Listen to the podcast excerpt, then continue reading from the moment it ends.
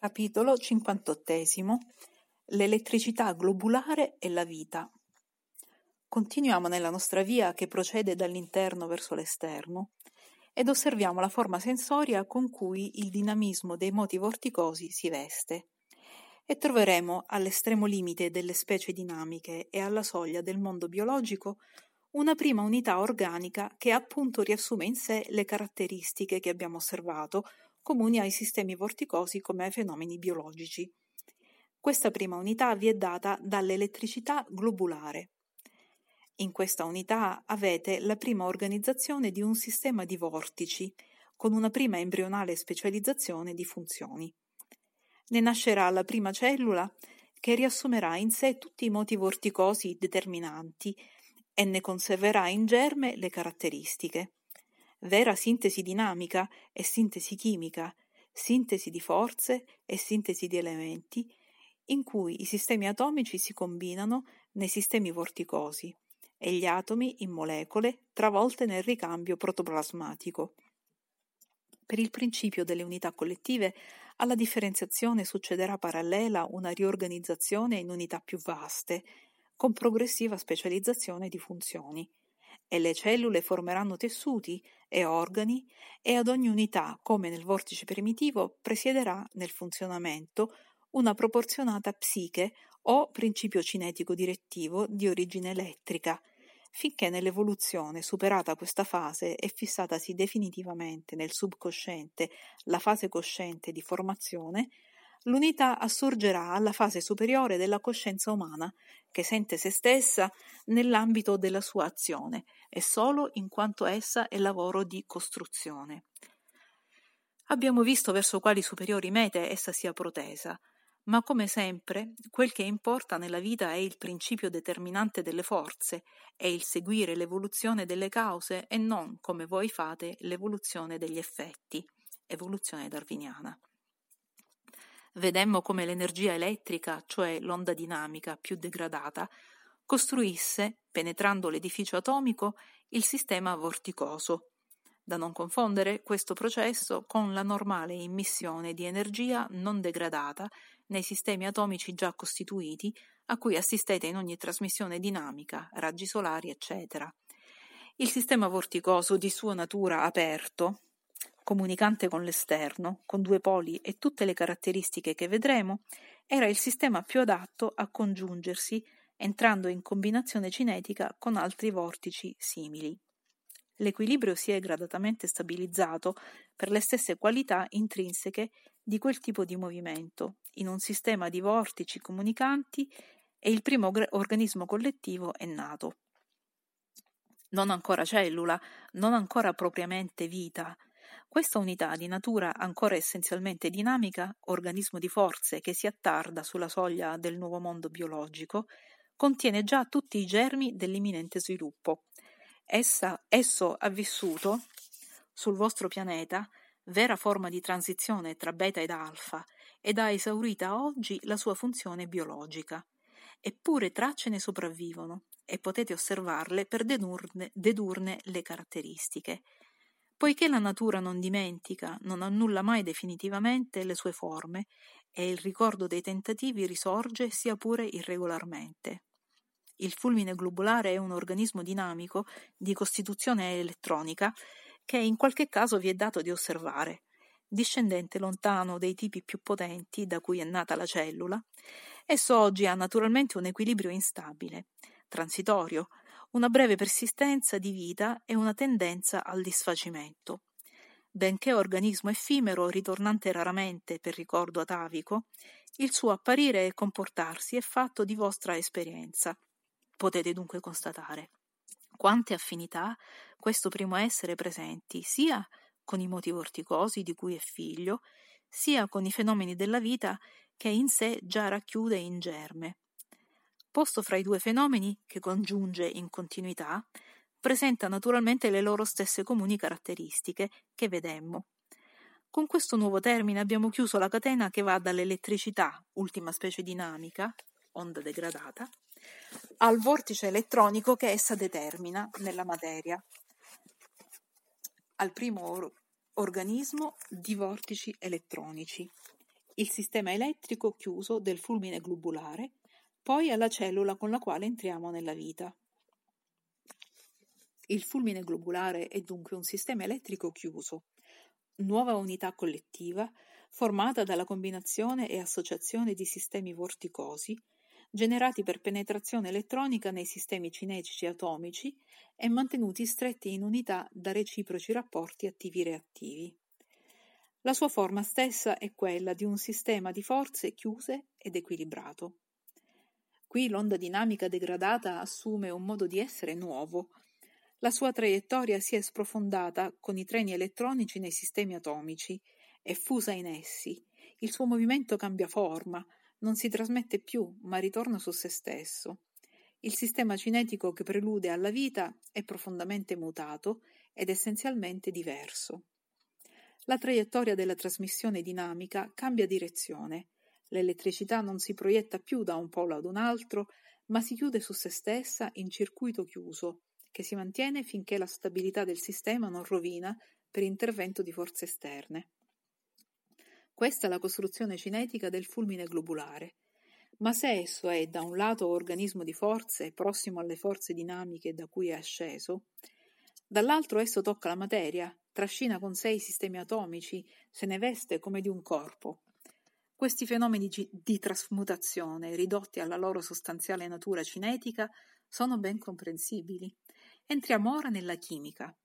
I corpi semplici incontrati dall'onda elettrica degradata sono i primi sul suo passaggio, gli elementi dell'atmosfera. Per immissione elettronica essi vengono elaborati e il sistema cinetico multiplo del fulmine globulare diventa un centro di elaborazione chimica.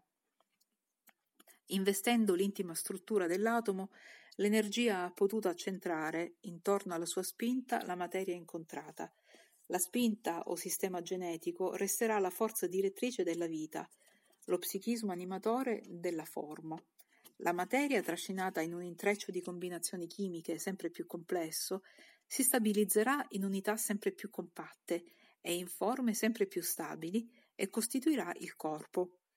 La vita si formerà così il suo supporto, abbastanza stabile per iniziare la sua evoluzione, e con un continuo processo direttivo procedente dall'interno verso l'esterno, tangibile direzione dei fenomeni vitali, ne opererà la trasformazione progressiva.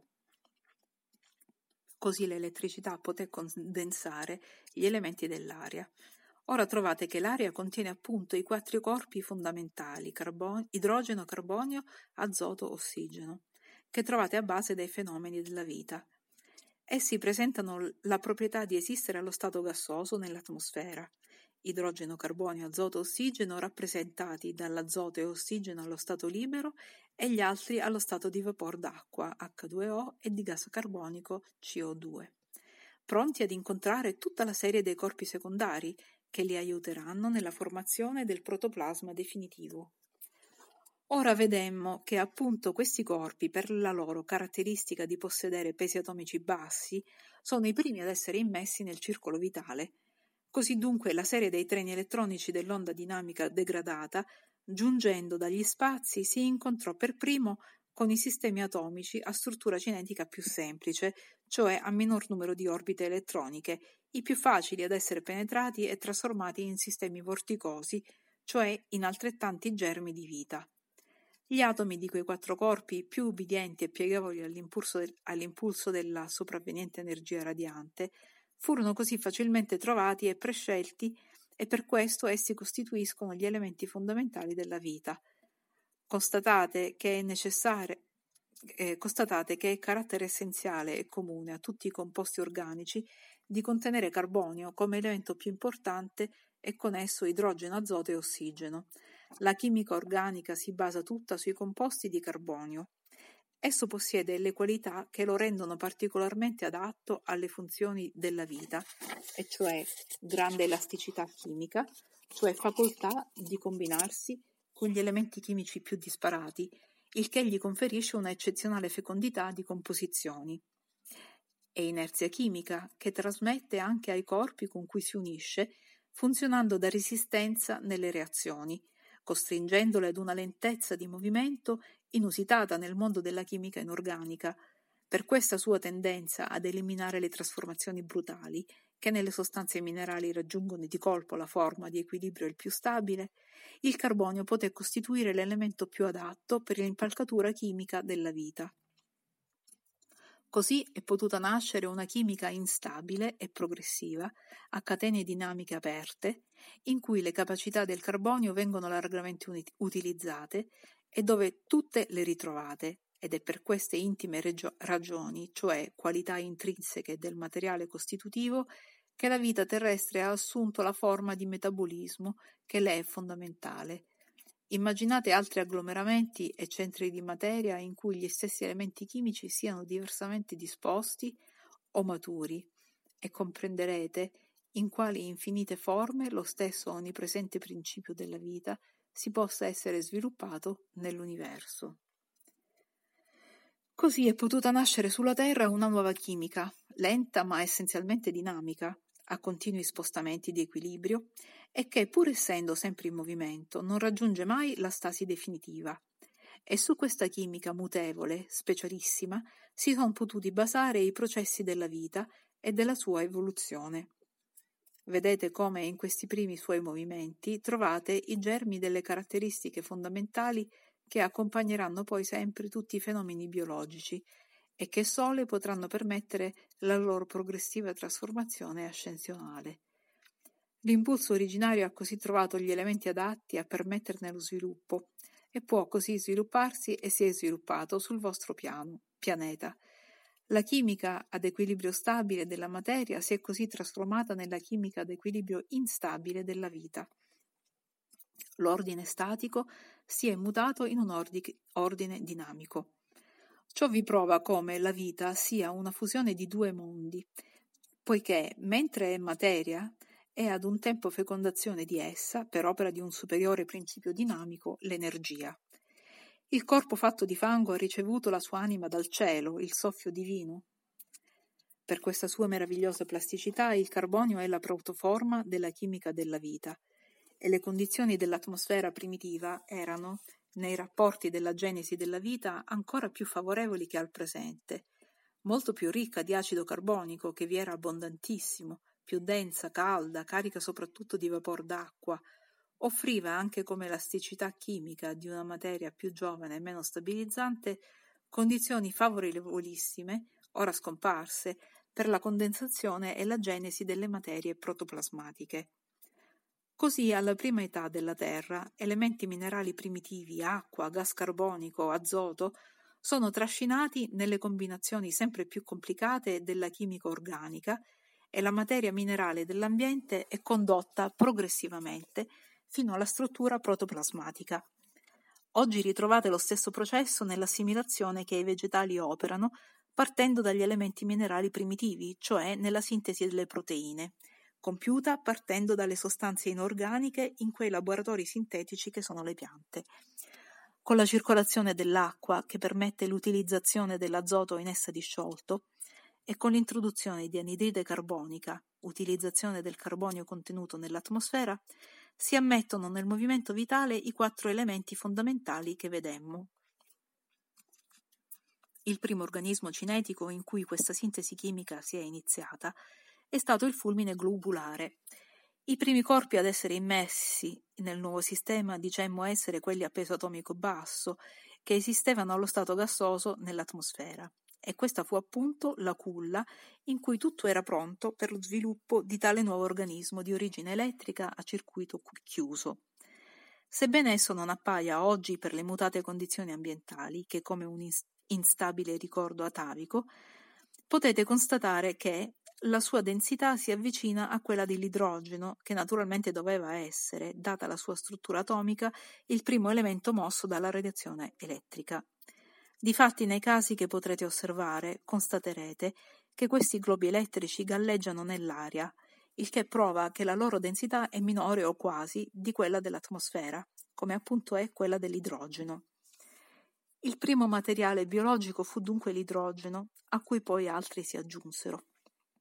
Questo il primo corpo di cui si vestì l'energia, il primo suo appoggio sulla Terra, un corpo leggero, gassoso, in attesa di condensazione e di combinazioni.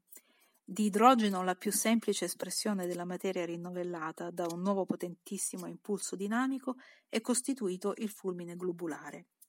Dall'altro lato questo ha tutte le caratteristiche fondamentali di un essere vivente.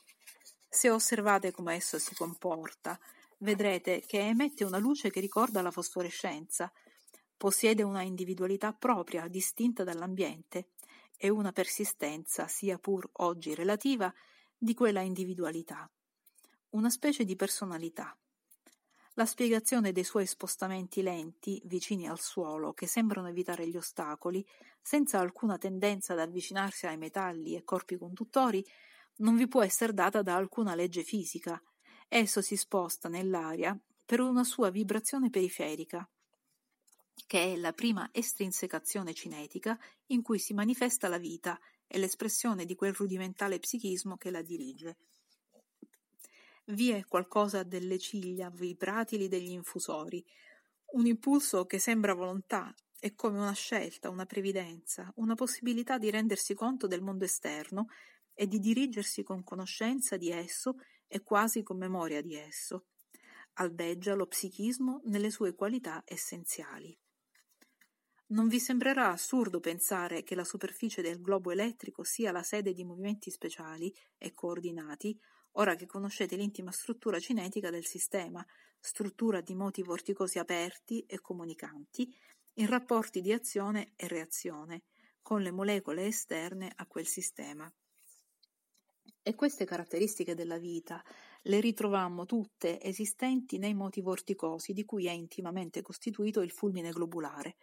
È logico quindi che le ritroviate anche in esso.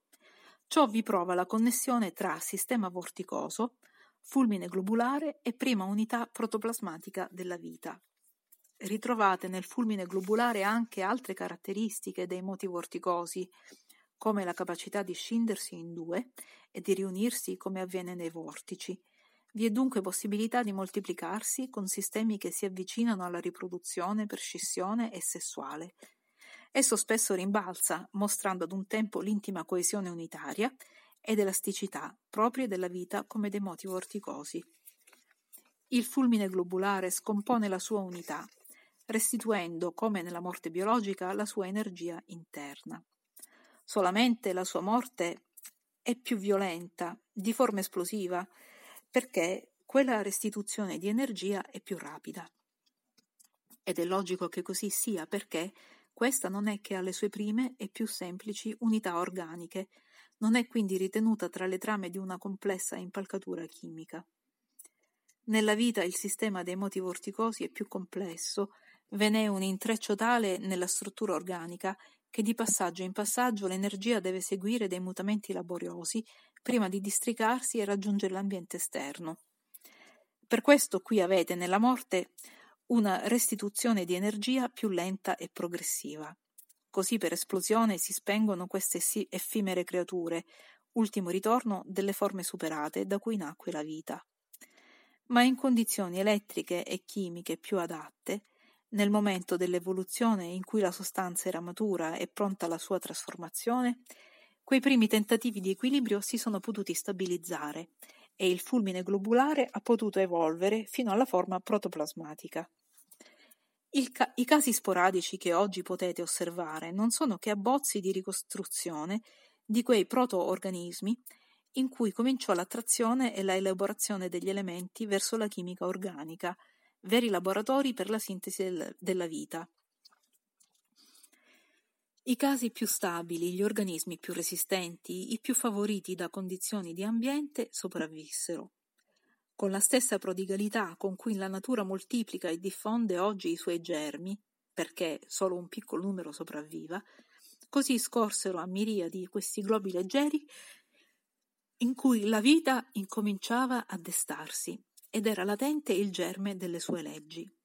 Essi vagavano ancora in balia delle forze scatenate in un'atmosfera densa, calda, carica di vapori d'acqua, di gas carbonico, prime luci inerti, incerte che pur racchiudevano la potenza della vita. Era l'ora indecisa, crepuscolare, l'ora delle formazioni, in cui il mondo dinamico in piena efficienza, ma convulso dai più potenti squilibri, tentana, tentava nuove vie, si affacciava disordinatamente alle porte della vita. Quei globi di fuoco erano allora i soli abitanti del pianeta, non eccezionali ed instabili come oggi, ma numerosissimi e stabili. Non tutti esplodevano, morte violenta accidentale. L'intimo moto vorticoso si faceva sempre più compatto. La condensazione di una massa gassosa nelle, delle dimensioni di uno dei fulmini globulari che talvolta tornano a formarsi sulla Terra vi dà un volume che è dell'ordine di grandezza delle prime masse protoplasmatiche. Così mutò il peso specifico e il primo organismo non poté più galleggiare nell'aria. L'onda gravifica investì la materia che Memore rispose all'intimo appello. La condensazione fu attratta e cadde. Caddero le miriadi dei germi della vita, trascinati dalle piogge, appesantiti dalla condensazione, caddero nelle calde vaporanti acque degli oceani.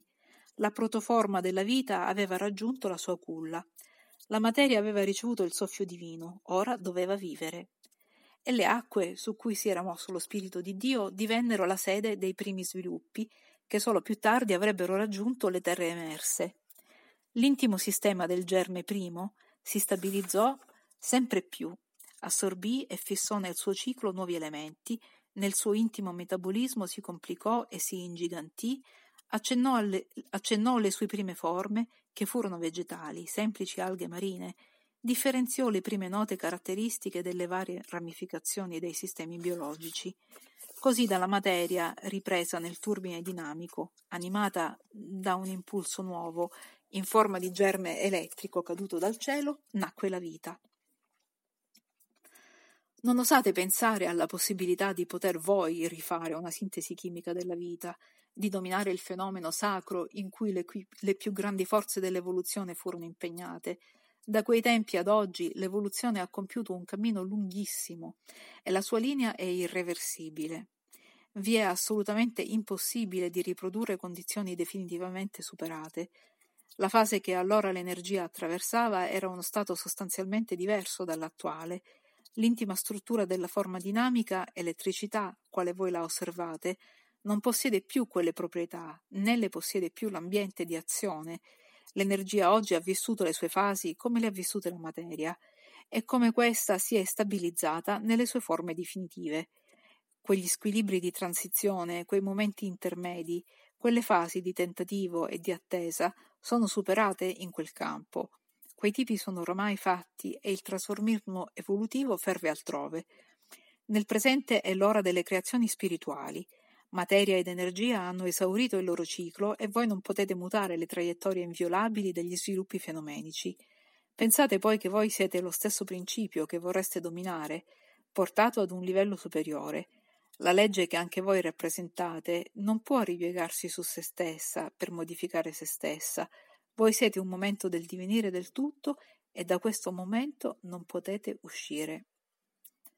Veramente voi non immaginate che cosa vorreste, né la portata di un tale fatto, né quale immenso, assurdo disordine esso costituirebbe.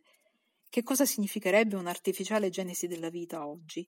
Il solo averla creduta possibile vi mostra che non avete la minima idea del funzionamento organico dell'universo. Una tale genesi presume immensi periodi di maturazione e periodi altrettanto vasti di sviluppo successivo. Si potrebbe oggi, così senza preparazione, iniziare un nuovo pro- processo evolutivo per dirigerlo dove e come su un pianeta che, da, che già incomincia ad invecchiare. I fenomeni sono retti sempre da una causa determinante e da uno scopo alto e lontano da raggiungere. Purtroppo vi siete fatto della sostanza un concetto utilitario, pratico e la credete accessibile a tutti e con ogni mezzo. E invece io vi dico che il dominio dei fenomeni e il potere di determinarli risponde a leggi precise di maturazione individuale e collettiva e non può essere concesso se non a un grado di elevatezza spirituale e di evoluzione della personalità. Io vi dico che anche nella scienza vi sono delle, nostre, delle zone sacre a cui è necessario accostarsi con senso di venerazione e di preghiera. Non si può procedere che in equilibrio esatto tra causa ed effetto, in questo campo della conoscenza dove si muovono forze tremende. Voi tanto facilmente credete possibile la follia dell'arbitrio in un ordine supremo, così complesso e perfetto. il dominio di simili fenomeni vi darebbe poteri immensi, e quale affidamento può dare la vostra morale ancora così arretrata? E allora i fenomeni basilari e i punti strategici dell'evoluzione restano gelosamente custoditi e protetti contro la vostra disastrosa intromissione, perché la vostra ignoranza è la vostra impotenza.